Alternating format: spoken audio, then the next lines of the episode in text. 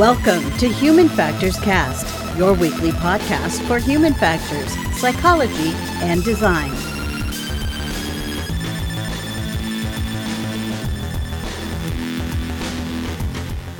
Hello, everybody. Welcome back to another episode of Human Factors Cast. We are recording this live on May 19th, 2021. Uh, I'm your host, Nick Roome, and I'm joined today by Aaron Ritchie. How are you? Good. How are you, Nick? Good. Great to have you on the show again. Blake is out this week. He'll be back next week. Um, yeah, so let's just jump right into it. Uh, we're getting into human factors news.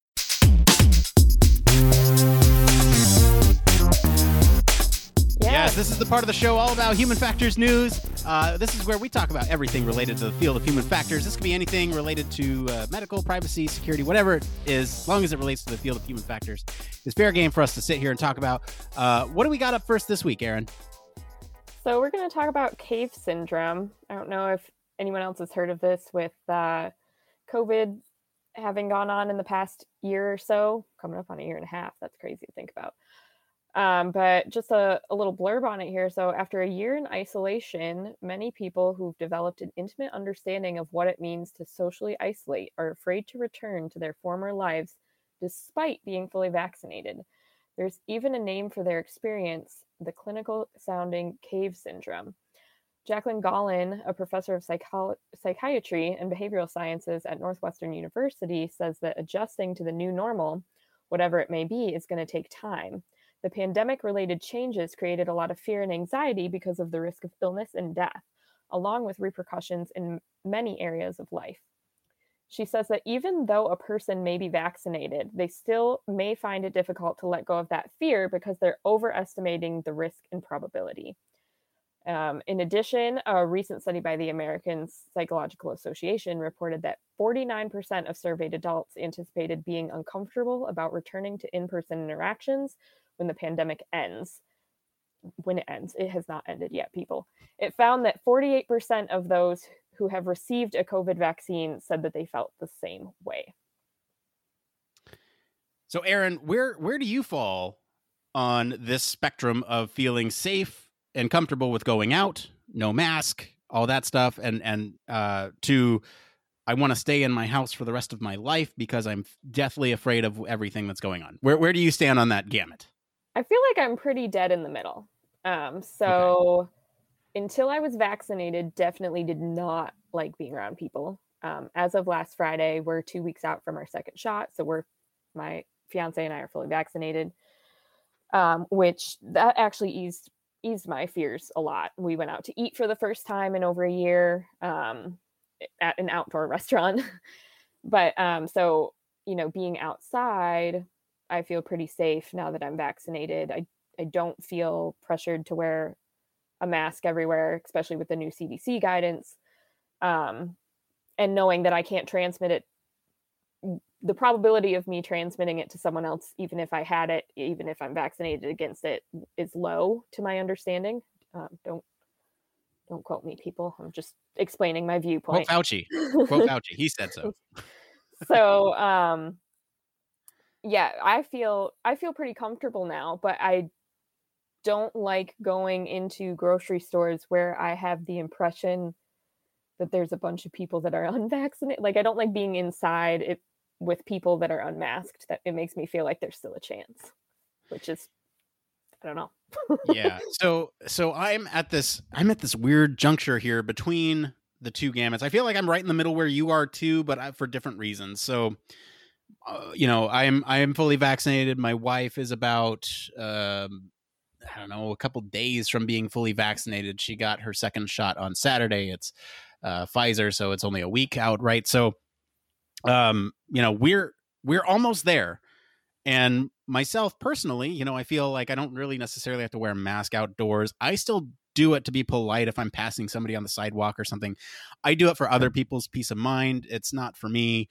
Um, but you know, if I'm if I'm within like even 20 feet of somebody, I'll still mask up just to give that other person the peace of mind because I do understand that it's like it's this huge thing, right? So from my perspective, um, and from my understanding as well, you know, I, I listened to an interview with Fauci where it's incredibly unlikely that you'll transmit something. So from my perspective, it's it's like I don't care to mask. And and right now I have like a massive peace of mind for myself that I'll be okay. And for my wife, she'll be okay. But we also have a small child. And while it's incredibly unlikely that he'll get it, um, we've still seen heartbreaking videos of children getting it. And so we are still incredibly careful with going to places that are um, or coming within contact to people who are not masking and exposing ourselves to situations that could be um, high risk for him right so it's it's a weird uh, world right now because he's way too young to get it they haven't done the testing on infants yet so we're thinking that he might get it in the next couple years is the timeline but so it's it's going to be this weird limbo for us to navigate um, while the pandemic is ending and I say that in quotation marks for anyone who's just listening. The pandemic is ending. Um, I feel like there's um, a lot of opportunity for things to go wrong if you don't, uh, you know, kind of keep in consideration that there are people who cannot get vaccinated for legitimate reasons, right? Like testing hasn't been conducted on children yet. Um, and there are people who have adverse reactions to vaccines. That's not an excuse for you to uh, use it as a fear mongering thing and be anti-vax like i think you know vaccines are still um, incredibly valuable and useful and um, anyway that's that's kind of where i'm at on this whole spectrum but i totally get what this article is saying here. This one's from um, scientific american and they are basically saying that those uh, the, the changes that we've overcame in the last year have really altered the way that we view going out into public and and kind of has shaped how we as a society now favor or not necessarily favor there are people who definitely want to get out there um, but it you know there's this there's subset of people who need to be uh, or who are uncomfortable with going out to in-person interactions and um, you know to the point where uh, what 48% of people who receive the vaccine feel the same way. That's that's an insane statistic to me. Well you know my my mom is high risk um, and she is vaccinated but having that high risk factor and you know no vaccine is perfect right? Um eh, but there's science that that they can help um so i think that small percent risk is is in her mind a lot just knowing that if she were to get it that um her chances of survival are less than like the average person right? Um so i i know that's really weighs heavy on her mind and it's made my the way my entire family dynamic interacts is kind of different because of that, right? So I um during like before there was a vaccine and during kind of like heavy covid um sean and i made decisions to like see our family right but we we quarantined for two weeks ahead of time like all the interactions were outside like um and we literally we would like gro- have groceries delivered and not do anything for two weeks and stay in literally stay in our house until we saw that you know family member. So um coming off of that and getting if you're somebody that really um made an effort to alter your life and like from our standpoint you know we just really didn't want to get anyone else sick that was kind of weighing on our our minds the most i think um because we we actually did end up with covid i don't know how um because we were pretty careful but you know we were just so worried about um, other people and and not wanting to negatively affect someone else's life for so long. Now it's kind of like even just um, I, i'm kind of almost hoping that masks become like a thing that some of the population reverts to if they're not feeling well. Like wear a mask into work if you feel like you have the common cold you know i don't know. Um, it just seems polite and i know that in some other cultures that happens but I feel like a lot of us have just altered our way of life so long, and there's kind of these two extremes. Like, it doesn't surprise me that this cave syndrome has come up, and it kind of makes sense. Um, if you make such a big change in your life, you know, humans kind of are adverse to change, um, and so why wouldn't you just keep on that that path? Um, I don't know. I feel like I definitely enjoy having less weekend plans and things too. It's it's kind of a nice change of pace in life almost. yeah, I think I think there's certain people who almost enjoyed when lockdown happened, right? Where it's like, oh yeah, now I all these obligations that I had, now I can just stay at home and not have to worry about going out or how I look at the office every day because now I'm at home. Um, and doing video calls, so I just need to dress from the torso up. You know, like I think there's a subset of people who enjoy that, and it's mostly introverts who don't really care to interact socially. Um, you know, as as frequently as extroverts, and uh, I definitely considered myself in that. You know, there's that whole meme going around, right, where it's like, oh, you, what, what this is this is uh, not normal behavior. Or it's like it's the SpongeBob meme. I don't know. Anyway, it's it's one of those ones. Um, but I think I think it goes to show that this is a this pandemic is going to have lasting effects on the way that we interact uh, with society. Um, and I think this cave syndrome is just one of those uh, aspects. And I, I want to keep focused on this cave syndrome, but I mean, there are a lot of other aspects of this that are going to um, really shape the way that we work and interact in the future, right? Like people can work from home now, and it's been shown to be successful in some industries. And what does that mean? People relocate, right? You know, now now you can work at the company that you work at and be in any state where the cost of living could be lower, and so we'll get like this big shakeup of demographics um, nationally, you know.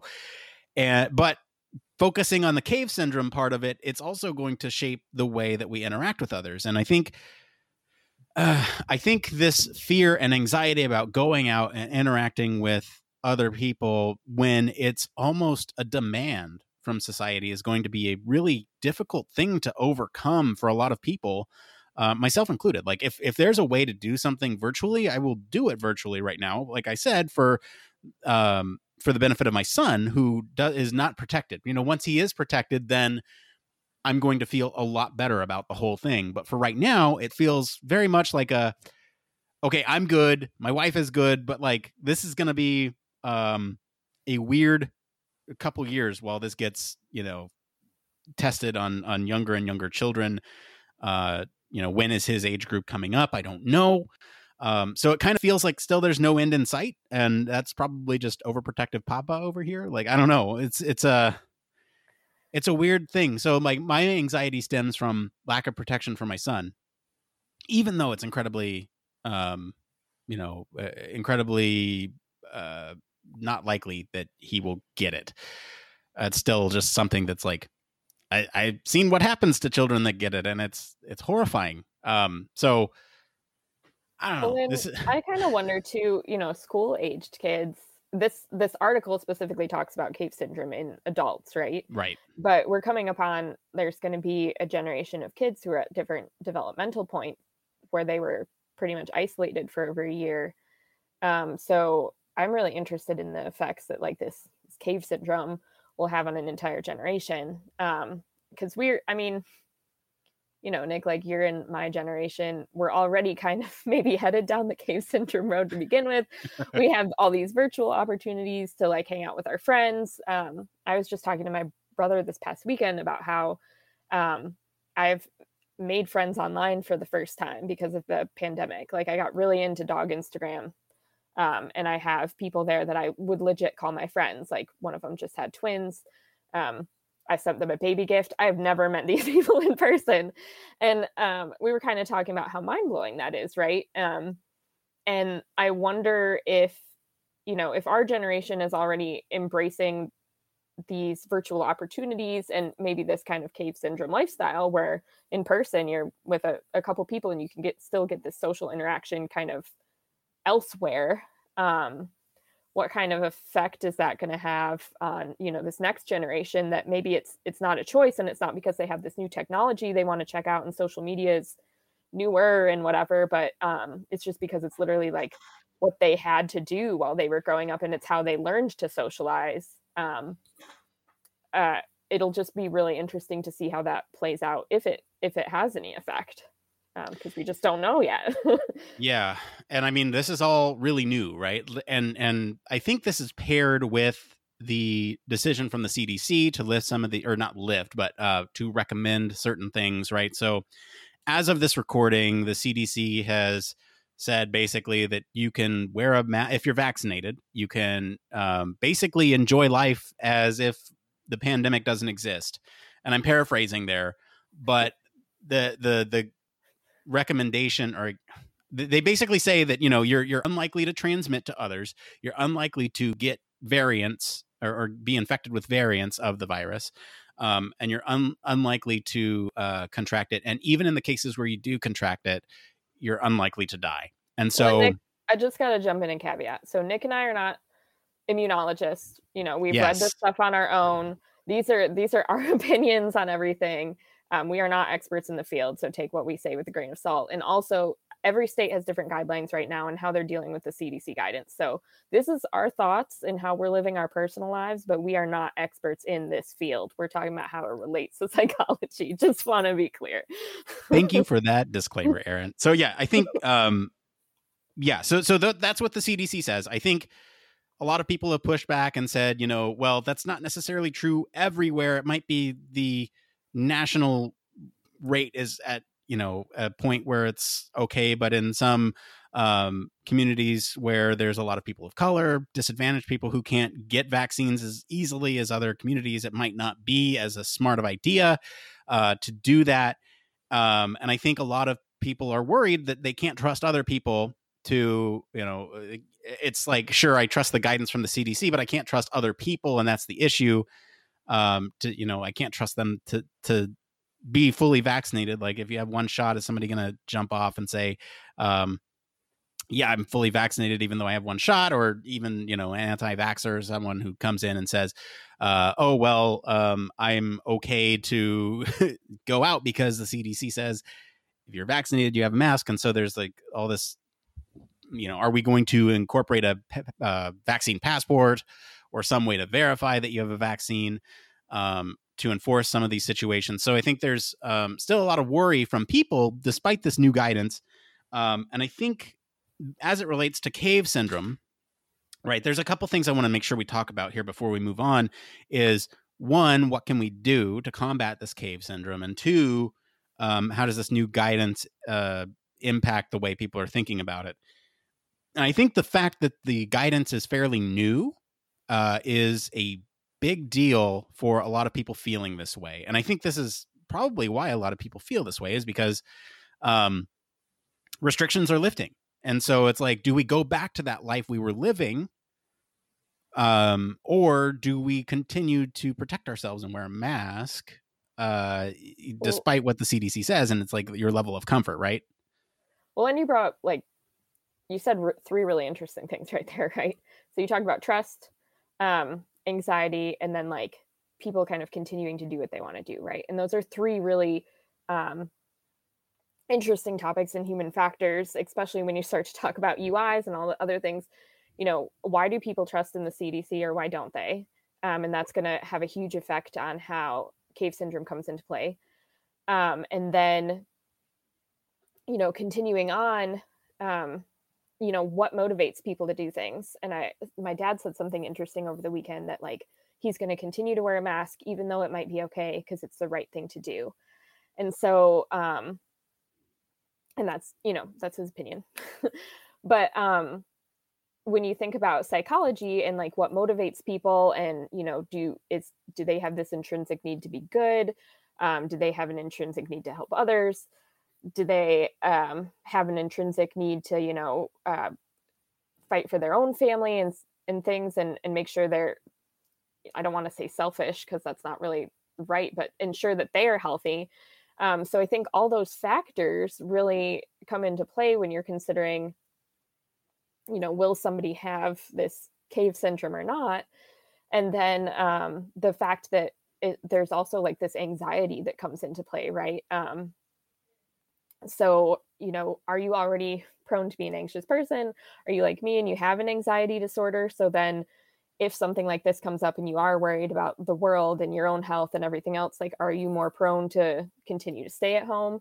Um, it's just really fascinating all these these three things that I remember studying in school and that often come up as topics when we're trying to get people to accept a new UI um, reflect here as well, right? So how how do we how do we continue to use what we know about those three subjects anxiety trust and um, what motivates people to maybe help get messaging out there that it really is okay and help people with cave syndrome feel like they can live their lives again if they're vaccinated um, and help people that maybe don't understand how serious some of this stuff is um, care about others? Like how can we we play at those three um, psychological phenomena yeah i want to i want to touch briefly on what the article recommends for this and i because i think it's absolute bullshit and i want to i i, I want to say it because it's uh, it makes me frustrated because I, I like i want something actionable that people can take away from this and it's it's like if it, it, this is what the article says i'm quoting directly if a person has symptoms of exhaustion depression or anxiety uh, she advises measures that provide a sense of purpose in life like meditation faith work prayer playing or listening to music okay, fine. Yes, all those things are helpful, but like that alone, I don't think is a sufficient answer. They do go on to say, you know, treatment for more extreme levels of anxiety uh, could require effective psychotherapy uh, with a mental health professional who can offer cognitive therapy or other treatments that gradually expose a person to stressful situation to resolve their fears. Um, and medication is also a, a, a, solution, but I feel like um, that's not a good enough solution to this problem. It's like listen to music or, you know, find God again or, you know, pray or mm-hmm. meditate or something. It just doesn't seem like it's enough. It's kind of like let's throw everything at the wall and see what sticks versus actionable feedback that people can take like, hey, maybe to ease your anxieties, maybe follow the CDC and see, read what they say, you know, like actionable things that they can do. I think this list is bullshit and and I I it's a Scientific American. I hate it. Sorry. Mean, it's such a it's such a new thing though. They It is, mean, yeah. They probably don't have like we know the data. Exactly. Like preliminarily, they know those things will help, right? And as somebody with an anxiety disorder um, that I've been, you know, diagnosed with since 2015, those things do help, especially in the short term. And so, you know, if you're if this is a new syndrome for you and it's your first time really feeling like clinical anxiety, um, you know, maybe that will alleviate some of it, or maybe that'll kind of, you know, solve it for some people. Mental health comes in colds or chronic conditions, just like physical health does. But um, yeah, I feel like they just need more data to have better solutions. Um, because, and, and maybe we'll see more data as this emerges as more of a prominent syndrome. I, I feel like if 48% of people um, who've received the vaccine feel the same way that they're still not okay with leaving their house um, you know we might have to do a mass study to help introduce right. people to the world again yeah i guess i guess i say it's bullshit because it's stated matter of factly like this stuff will help um and and i think it does vary on person to person. I think there are much more actionable feedback, even from somebody who is not a mental health professional. Um, I'm a psychologist, not a mental health professional. And so, like, even from my perspective, I feel like there are things that you can do, like I said, like follow the CDC's uh, posts, um, stay up to date with what the latest numbers are in your area, because that might help you feel reassured that maybe you're going to be okay. Um, maybe there are, you know, the vaccination rates are high where you are. And that's something that you can go out once you have that information and feel better about the whole thing. And, um, you know, I'm not stating that matter of factly. I'm stating that as maybe this will help. And I think that's the way that's that's the way they should have phrased this um also not everybody here in the united states or even eh, globally has access to things like mental health professionals so to to state that as a solution also feels a little um uh, off the mark to me. But I, you know, I I don't know. It's it's it's an interesting problem that has come up because of this thing that it's one of those unintended side effects of uh, this global pandemic that maybe we didn't even think about when it first happened. Um, and it's it's kind of crazy to think about, right? Like uh, post COVID world is is weird and much different than we thought it was going to be. You know, we all thought life was going to go back to normal after two weeks of lockdown and now it's a year and a half later and um, weird psychological things are happening to us as we go forward well and i think that this is an area of human factors that people often forget exist you know strategic messaging understanding um, a local national global community understanding how to get messaging out that um, reaches the the majority or speaks to the majority. Um, you know, I feel like this cave syndrome is one area where you know you you could really hire um, for like public health experts could also work with and hire human factors experts to really reconsider you know marketing on the, the science that, that's coming out um, both on the pandemic um, and on ways to alleviate the the outcomes of the continuous outcomes of the pandemic. Yeah um, i i don't know i i uh I don't know if I have any additional thoughts on this. I, I hate to leave it as like there's nothing we can do. It's just we do need more data and maybe following some of the CDC's guidance and understanding how it affects you locally might help. Um, any other last thoughts on this, Aaron? before we move on? Nope, I don't think so. All right. Well, thank you to our friends over at Scientific American for this story, and thank you to our patrons for choosing our news story this week. Um, we're going to take a quick break uh, and uh, we'll be back to see what's going on in the human factors community right after this. Human Factors Cast brings you the best in human factors news, interviews, conference coverage, and overall fun conversations into each and every episode we produce. But we can't do it without you. The Human Factors Cast network is 100% listener supported. All the funds that go into running the show come from our listeners. Our patrons are our priority, and we want to ensure we're giving back to you for supporting us.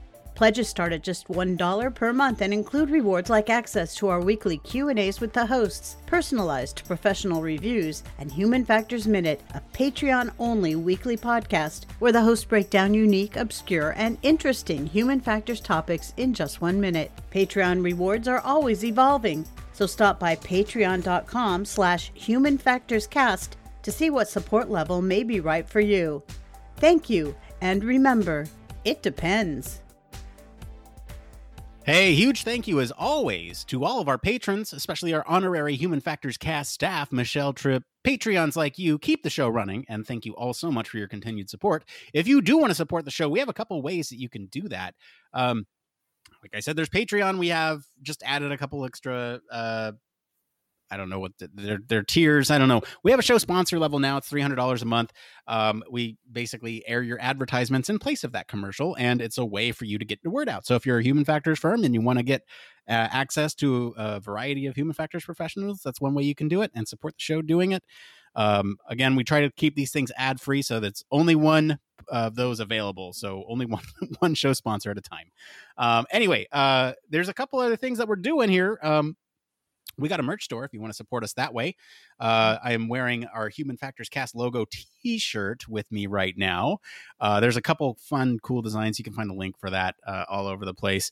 And, um, you know, the, patrons like you are actually making the show better. Uh, I, I want to say, like, if you're watching this on stream or after it's been recorded, you'll notice that we have a couple upgrades. I said this in the pre-show tonight, but there's a now. Um, it it might seem minor to folks watching, but we have a like motion background, which gives it a little bit more of a professional polish.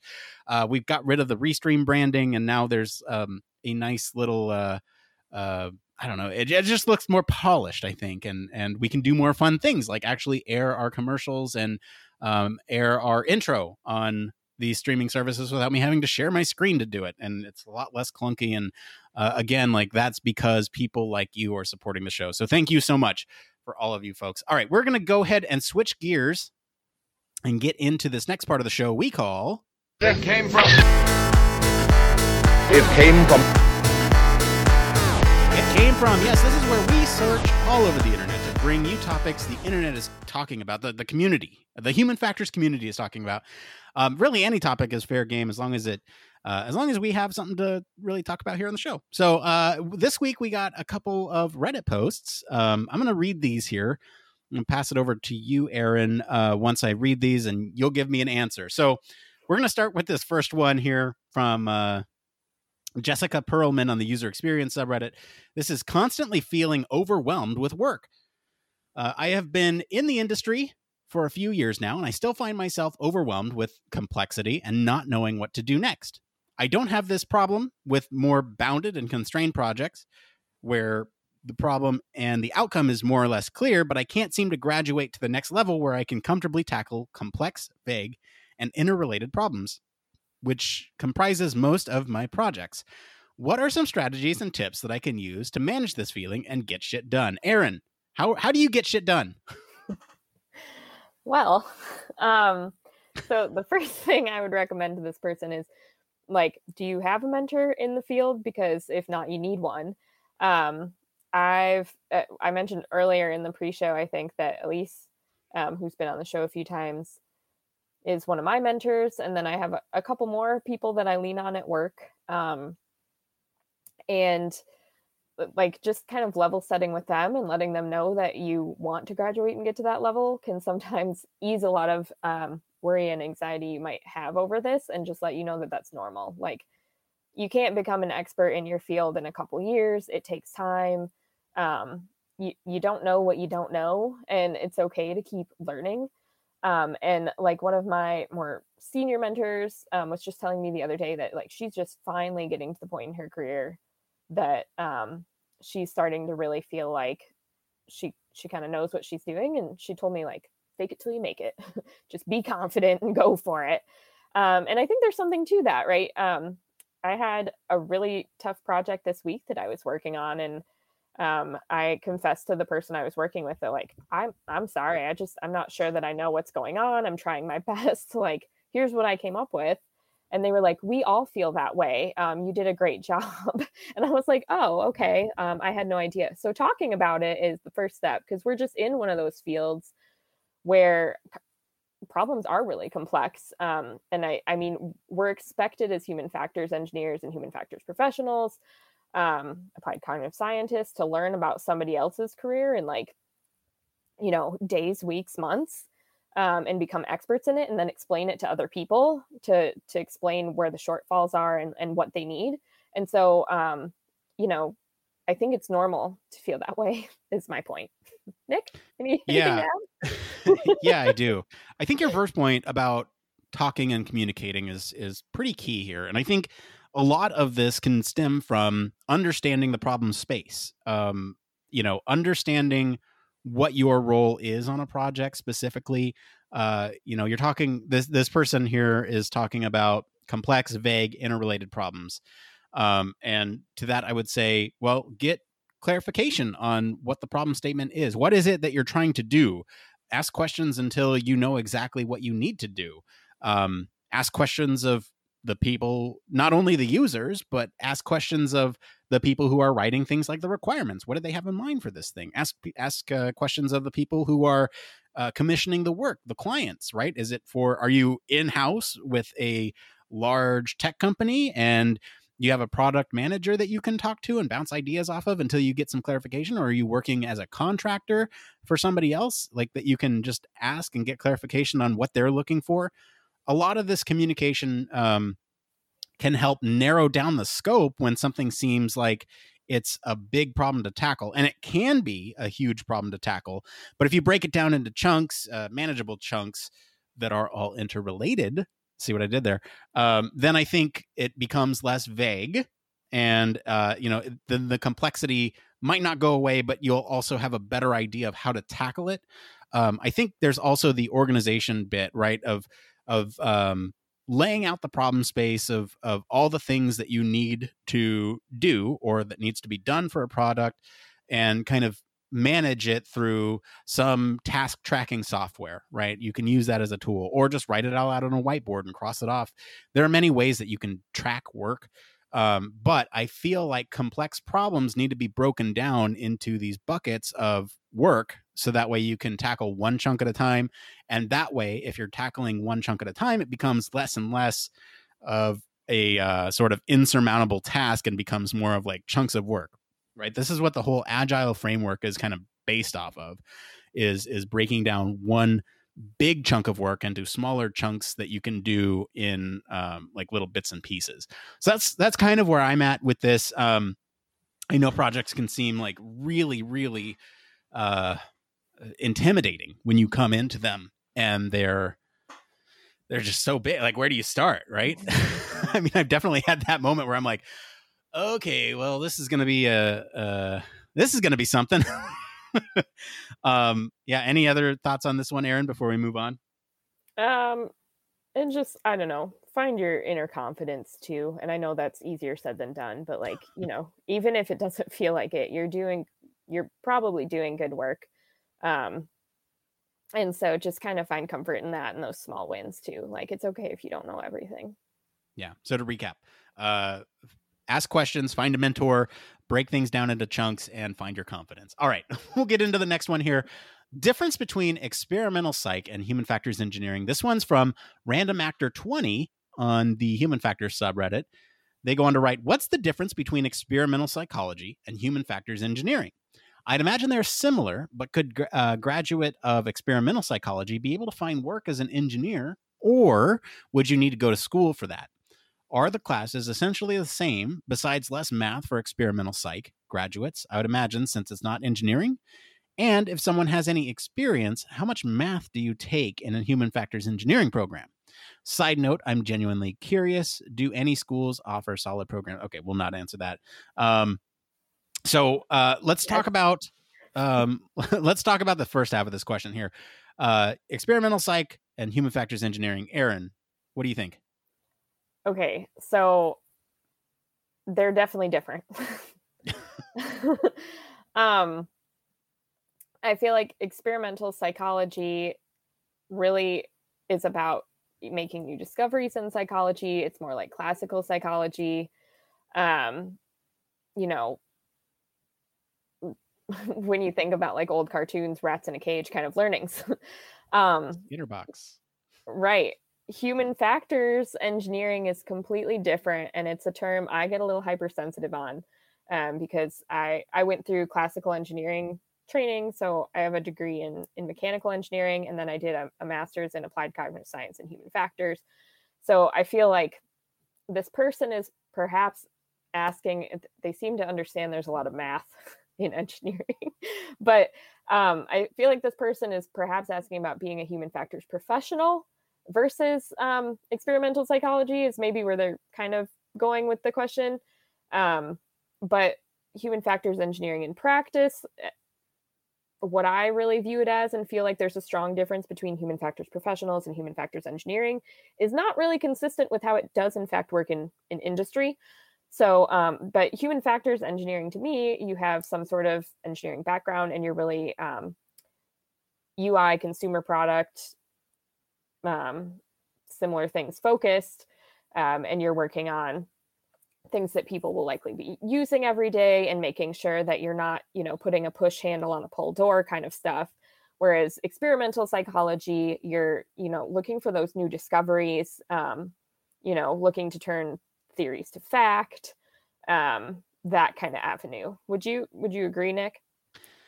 I so for me i think of experimental psych as like academia, and I think of human factors engineering as industry. And I think there's overlap there, um, especially oh, yeah. if you're in like cognitive psychology. I think that you could very easily navigate from a position in academia into, um, you know, a, a, human factors engineering role in uh, industry, where you know maybe there's the the your specialty of knowledge, your your research area, eh, you know, you could take that and apply it to uh, some human factors engineering aspects, and that might be the gateway, right? So I, I don't. I, I think of them as two separate things. I think there's overlap certainly with the psychology bit. I think the the thing for me, um, and, and I know people get hung up about the engineering term. Um, like I, I've definitely met people who are like, "That's not engineering. They're not writing requirements." Uh, the way they should be writing requirements. Um, and that's, I mean, that's fair, but like, understand how to write requirements. That's if that's part of your job, then understand. Like, I don't know. I feel, I feel like the human factors engineering piece is being able to apply a toolkit that you learn in school or on the job to a variety of different um, problem spaces. And uh, I think experimental psych is more along the lines of hey, we don't know about this area. Let's test something to figure out if that is indeed the case. And that's kind of the difference that I see between the two. It's like applying a toolkit towards something versus uh, seeing if something is, um, I don't know, feasible if, if that's the word for it, or see if it's true, right? Yeah, I think we're both in agreement that there's there's definitely differences, and we're also in agreement that you know you probably could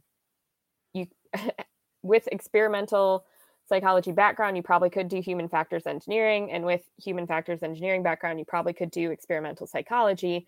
Um, but there are different strengths in the different degrees, um, and a, their their question about math. If you go if you go about human factors engineering the way I did, you get the act like classical um, engineering degree first. Yeah, there's going to be a hell of a ton of math, um, but uh, I can't. I don't. I don't think I can really speak to if you go classical psychology into, um, or you know, they're starting to come out with um, bachelor of science programs in human factors now too. It's not just a master's yeah. only program. Um, so I have a hard time answering that question. Like if you get a bachelor's in human factors engineering, how that might differ from a bachelor's in psychology. Um, yeah, I can I can speak to that a little bit. So I mean, at least from my perspective, um, I was fortunate enough to have uh, professors that were very math focused in terms of like research methods and statistics and statistical analysis. And so, from my perspective, I feel like there was enough there uh, to understand that. And then once I got into the human factors program, you know, we we talked about things like um, specific math equations when it comes to things like ergonomics, where you have the human body acting on forces or forces acting on the human body that uh, dramatically change the way a human can interact with a product, machine, interface, that type of thing. Um, and so that's, I think, where the most equation heavy thing is. Of course, there is a ton of math involved with something like uh, perception of color or even um, you know distance bet- optimal distance between interfaces and that's more like human computer interaction. You can certainly go that route um, to find you know what the optimal distance between two displays are or that type of thing and you can get very metricsy with that. But i think just generally um, if you're looking at the uh, uh, sort of human factors toolkit, you know, there's there's uh, a variety of methods that you can employ to interact with users, and um, I, I really struggle with this one because you could go down that route, and you could work at a company that really wants to know the focal point of you know like what's the optimal um, what's the optimal font size based on how far away the operator is sitting from the display and that's a lot of math involved with that. Um, but you can also go, this looks good enough. I can see it. Are they going to be able to see it under these specific lighting conditions that they're in? I don't know. But that's something that you go out and test. And you can do your research in those situations. And I'm speaking from experience here. I've had a project where I actually had to do that, right? There's some specific lighting uh, conditions. They were under a blue light. And so it's, um, we had to take that into consideration with what font color and size we used on the screen. They're sitting a distance away from the computer. There's a lot of math involved in that um, with developing like a style guide for that type of thing. Uh, but you know, that's then once that math is done, then you just employ it um, in in whatever interface that fits the bill for that specific application. So that's that's kind of where I'm at with that. Um, anything else to add to this, Aaron? Yeah, I, I would agree with you, and I think I would just add um, all the time my one of my mentors always says like you know psychology is as much a science as it is an art and so i think whichever field um, you go into there's definitely art mixed with the science. You're not going to get away from math either way. Yeah. You'll be all right. How about that? Um, all right yeah. so we got one more here. Uh, this is is it normal to feel like you don't know anything? This is from this question. this is from uh sadity gal Saturday Gyal on the user experience subreddit. Sorry about butchering your name. Uh, I have a few interviews coming up in my first job or internship. Uh, at first, I was excited, but now I feel like I'm not ready. I feel like I'm a good junior, uh, good for a junior position, especially compared to my peers. But if I get hired at one of these places, I'm scared I'm not going to know what to do or where to start. I feel like when I graduated, I got thrown off of a ledge and now I'm in free fall. Maybe I'm experiencing imposter syndrome and if I uh, and if I am, it's terrifying. What if I get hired and I can't deliver? What if my work sucks? What if I can't give them what they need? I don't know how to run a workshop. I don't know how to do a lot of things. I'm used to school solo projects. I don't have the confidence. Any confidence in interviews I project is 100% a lie. I'm scared they'll hire me and find out. Aaron, have you? This is an imposter syndrome question, and uh, it's like how to overcome that. Have you experienced imposter syndrome? Every day. Um, Good.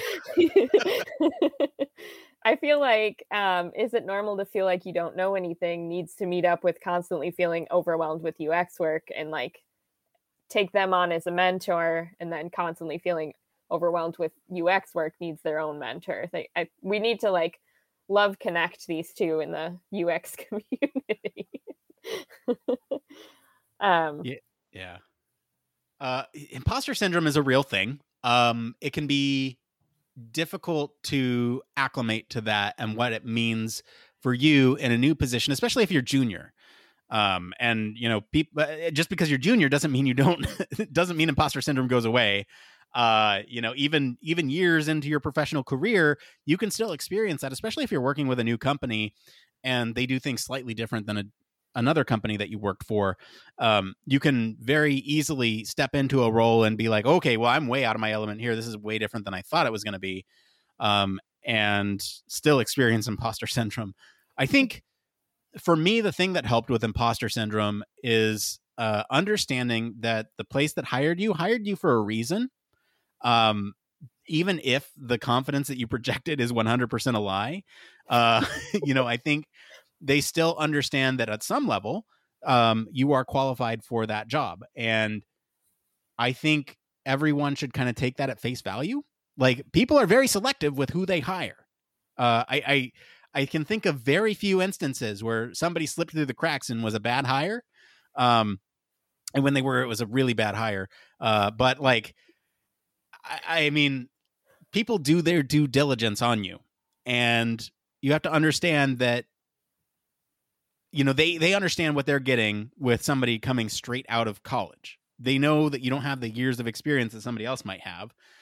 Um, and so imposter syndrome is something that you should experience almost. I mean, like if you don't experience it, I almost feel like you have too much confidence. It's like you should constantly be guessing whether or not the thing that you are doing is correct.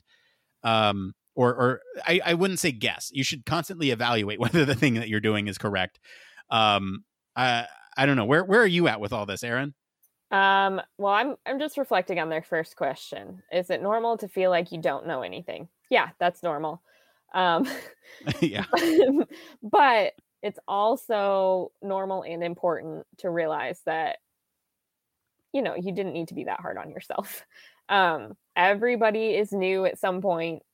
Um, everybody, you know, takes time to build their confidence. And like I said about this constantly feeling overwhelmed with UX work um, blurb, you know, like you don't become an expert in your field overnight and if somebody's expecting you to do that then like you know look for other employment. But um you know it's it's okay and i think a lot of us feel that way. I feel that way. I've been in i've been in the professional setting for 2 years and i still feel like i'm learning and there's more i can know and you know i wonder if jimmy joe sitting next to me is killing it more than i am like i think that's just kind of human especially um it sounds like you did really well in school and you were really well at getting your work done on your own um, you know it, eh, that's kind of the way i was in school too and so um, i think if you're just kind of naturally already that way where you're like you know am i being the best i can be? when you get into the real world and you're you're doing a job for the first time it's normal to continue to ask yourself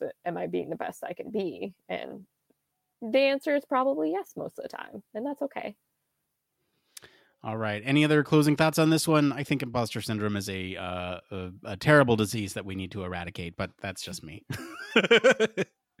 have have uh, faith in yourself, right? You're doing the right thing, and they hired you for a reason. That's yes. All right. Uh, all right. So let's go ahead and get into one more thing. Um, this is self-explanatory. Uh, it's the opportunity we talk about one more thing. Uh, Aaron, what do you have for your one more thing? So my one more thing is um, so I'm planning a wedding right now. I, I mentioned earlier, since last time we talked, I've gotten engaged, and um, I'm not one of those girls that's been imagining it since I was like five. Um, so I I succumbed to the the targeted Facebook ads of um, trying the Knot app, and I was like, not really expecting much, kind of like, uh, you see this all over the place, whatever, and was really surprised at how user friendly it is. Um, like it was really nice. I ended up recommending it to a friend who's also getting married soon. I was like, wow. so what what makes it user friendly? Is it just like it, it gives you step by step of like, hey, these are things that you should think about for this thing and yeah. Um so it has an entire place where you can it, you can lay out your budget and it has suggested like you can add or delete whatever category you want, but it also has suggested categories that people think about, like that they've got from statistics of people using this app or whatever, um, I assume. And then they also have a checklist of things you should be considering and when based on your estimated like date you're going to get married. So they lay out like how early you should be looking into hotels and your venue and all this other stuff. And it's really nice. Like it's just this really long checklist, and you can look at all the things you've done and all the things that you have to do. And then they also have this um, really cool tool to build like a free website to you know put all your information for your guest or whatever which i thought was weird and hokey at first but then i really like got into it just because it was so easy to build um, and it looks nice uh, and i don't you know i don't like coding um, i know i said earlier i have an engineering background but like coding is not my thing and so like I literally I built this whole website on this phone app and like you can pull it up on your computer and it looks nice and that just blew my mind. Like how uh, knowing how hard coding is and that they made it so easy that you can just like anybody having a wedding can make this little website. It just pretty cool tool. Yeah, that's awesome. I like I I imagine is it let me ask you a question. Is it like where you put in certain parameters, like I want 50 guests and my budget is this many dollars and I want it at this location? And does it come up with like, oh, hey, here's a venue that fits your budget and can accommodate this many guests? Is it like yeah, that? Yeah, there's oh, also wow, a function like that. Yeah. Um, and it'll suggest everything like photographers, florists, venue, um, even officiants. It's like, and it, and it kind of like, it targets the ads based on sort of where you are in your, um, checklist, which is kind of cool. Like they it's just really a smart app and they've thought it through and as somebody that really thought it was going to be hokey and stupid, I am impressed and they have they have convinced me that they are definitely worthwhile and if you're getting married, you should check that app out. Not a sponsor. Yeah, well, we'll we'll put a link down in the description below. Uh, for me, uh, my one more thing is a fitness tracking app. So I was actually out of. So I got a couple things to talk about. So I was actually out of town uh, last week, and um, while I was out, my um, my Samsung Galaxy Active whatever whatever it was it it it messed up on me. I think i went swimming and the screen started crapping out on me. So um like i didn't have a fitness tracker that i could reliably check out you know and and that's really important to me because it's how i track oh you know was i sitting on the couch all day or actually did i get up and start moving and um, kind of track those types of things. And uh, so for me i I guess I got the Samsung one back in 2017 2018 i've had it for a couple years. I think i've had it for three years so it's 2018 before that i was exclusively fitbit just because i wanted to keep it all in the same ecosystem and i was willing to like look elsewhere for a different uh, type of um, a different type of uh, i guess type of tracker and uh, for me, the the Samsung uh, Galaxy was kind of the solution because it was able to track like blood pressure from your wrist, and that's pretty big deal. So um, eventually, that that um, what's the word I'm looking for? That feature never came to it, and so I was stuck with this app that I didn't really, uh, or this this watch that wasn't really in my ecosystem, and it wasn't kind of uh, good for the thing that I wanted it for, and it didn't interact with my current ecosystem with Fitbit, and so like I had all this automation going on behind the scenes to make sure that the tracker stuff came into Fitbit and made sure it was it was a mess. Um, but my my first thing is that I switched back to Fitbit. Um, I'm really happy I did. I think um, there's some cool stuff going on with this uh, smartwatch that a lot of it is the same as the other one, but there's a couple neat like bells and whistles that I really enjoy playing with. The second thing I want to talk about is I was out of town and I was at a hotel. Um, and so uh, basically what I did was I was like, "Can I get this thing delivered to the hotel?" And I looked at you know Amazon, and they were like, "Oh, there's a couple lockers nearby, and we can have it to you tomorrow." And I was like, "Oh, this is great!" So wow. I actually you know ordered it, and it delivered to a locker in you know a place thousand miles away from home that I picked up and was able to get and set up like the next day. Um, and that's that was pretty incredible to like just walk in and have this new thing that you know I didn't have before, and um, so lots of stuff going on. But I'm very happy that uh, the experience with setting up Fitbit, you know, remembered all my settings from years ago, and it just kind of pulled them back in. And it's like, hey, I know you've been gone for a while, but here's everything. Nick, I Um, gotta so- know, is this one waterproof? I think so. I think the other one was water resistant. Um, I just I thought I could go swimming with it. I don't know what happened. Maybe it was just old. Uh, but the the it still works. I, like it still tracked everything. I just couldn't get to the screen. The one the one thing I will say that like Samsung does right is that um, you know I can't I can't quick add calories from this Fitbit, but I could from my other one, and that's that's really important to me. So I'm tracking how much I intake versus how much I you know burn off in a day, and that's that's important to me. Um, but so now I have to use the phone app, and it's a little clunky to like go out of my way. But who knows? Google just announced a whole slew of new updates to their uh, Wear OS, and they own Fitbit, so maybe it'll all work itself out. Have Um, you heard of the Wyze brand? W I have. Yeah, Sean Sean just switched to that for his fitness tracking, and it was only like the watch was like twenty or thirty bucks, which is really cool. But um, so far pretty comparable to the other stuff. And we yeah. You actually, you actually turned me on to the Wyze Cam. Um, Oh, did I? a couple years ago. so I'm a big fan. yeah, yeah. Um, so yes, we're we're familiar with the brand. Um, but yeah, I think that's going to be it for one more thing, and I think that's going to be it for today, everyone. Uh, it, let us know what you guys think of the news story this week. Do you, are you experiencing uh, cave syndrome? You know, let us know. Uh, you can hang out with us on our Slack or Discord, or get to us on any of our social channels. Uh, you can visit our official website, sign up for our newsletter to stay up to date with all the latest Human Factors news. If you like what you hear, you want to support the show, there's a couple ways you can do that. One, you can leave us a five star review on your podcast medium of choice, and if it allows for reviews. If not, you can tell your friends about us. Uh, that really helps the show grow. Uh, or three, if you're financially able, consider supporting us on Patreon. It helps us do really cool things like this new uh, video thing that we have going on here. It's really awesome. Um, and as always, links to all of our socials and our website can be found in the description of this episode. I want to thank Aaron Ritchie for being on the show today. Where can our listeners go and find you if they want to talk about that beautiful, beautiful view of that lake behind you? um, you can find me on LinkedIn right now. Yep. Great. As for me, I've been your host, Nick Roome. You can find me streaming on Twitch on Tuesdays at 11 a.m. Pacific for office hours and across social media at Nick underscore Roome. Thanks again for tuning into Human Factors Cast. Until next time, it, depends.